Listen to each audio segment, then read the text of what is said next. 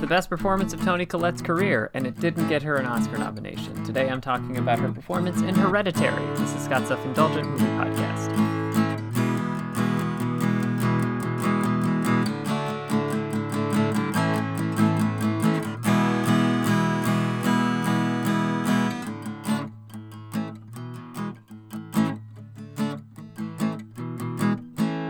Hello, movie friends. Welcome to Scott's Self-Indulgent Movie Podcast. I am Scott, and today I'm starting off a new series called Award-Worthy Performances, and this is meant to highlight performances that either didn't get their due when they first came out or had a chance to be nominated but were not. So I thought I'd start off with one. It's one of the most acclaimed performances of the past, 5 or 6 years, and it's Toni Collette in Hereditary, and today I'm going to go into kind of the performance itself, why it wasn't nominated, including kind of the history that goes into that, and then why I think it was worthy of a nomination. So without further ado, let's get started.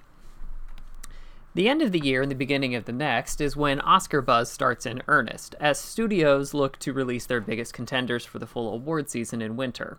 And it can be both a very rewarding and frustrating experience for movie fans who will see their favorite movies and performances get snubbed.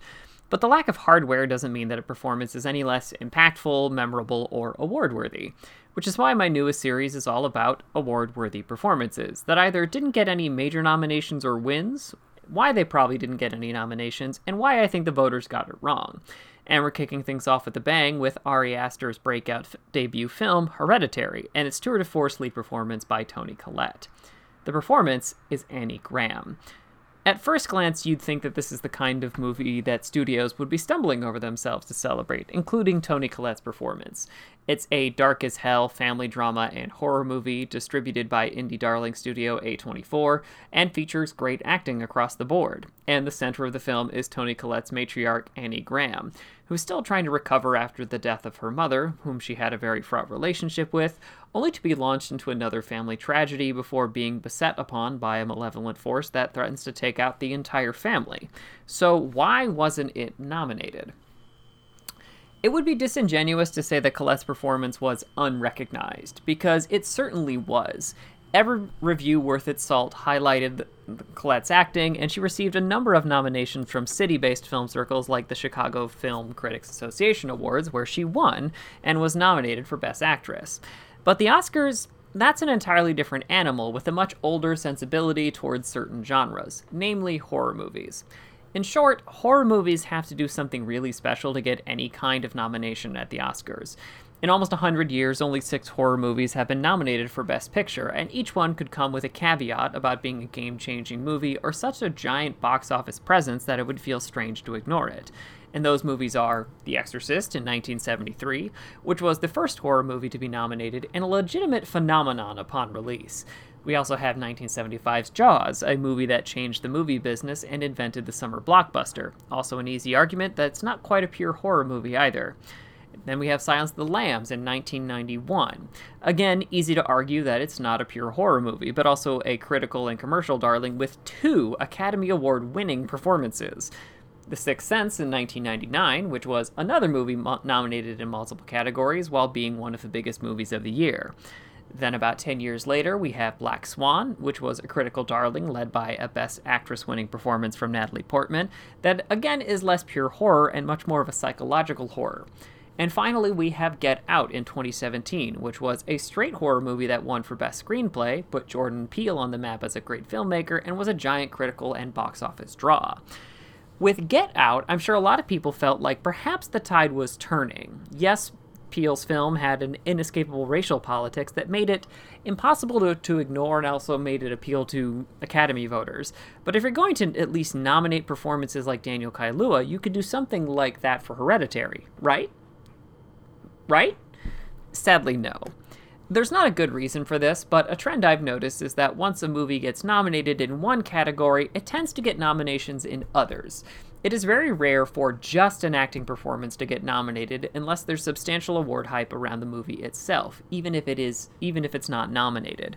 For example, Melissa McCarthy was nominated the same year Toni Collette could have been for an against-type performance in Can You Ever Forgive Me? That also features a nominated performance from Richard E. Grant for Best Supporting Actor.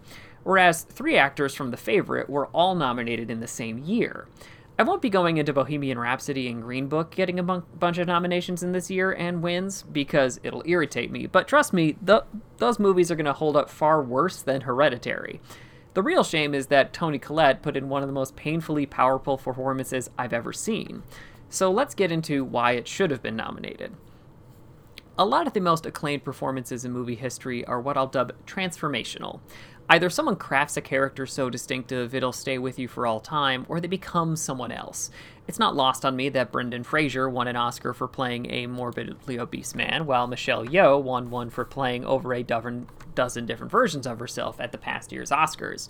Toni Collette's performance, by comparison, is every facet of a difficult emotion in all of its terrifying expressions. Grief. Based on the premise, you'd assume that it's her mom's passing that sends Collette's Annie into a tailspin, but it isn't. It's the horrific death of her daughter Charlie. So much about Collette's reaction is both honest and chilling. Her blood-curdling scream when she discovers Charlie's body, writhing on the floor wailing, "I want to die," after her funeral, and that's the first 5 minutes or so after that. We haven't even gotten into one of the most uncomfortable dinners in cinema history, where Annie probes her son, played by Alex Wolff, or one of the most jaw-dropping moments in Dreams, where she dreams up telling her son that "I never wanted to have you" before attempting to bring back her words with her hands while being horrified by herself.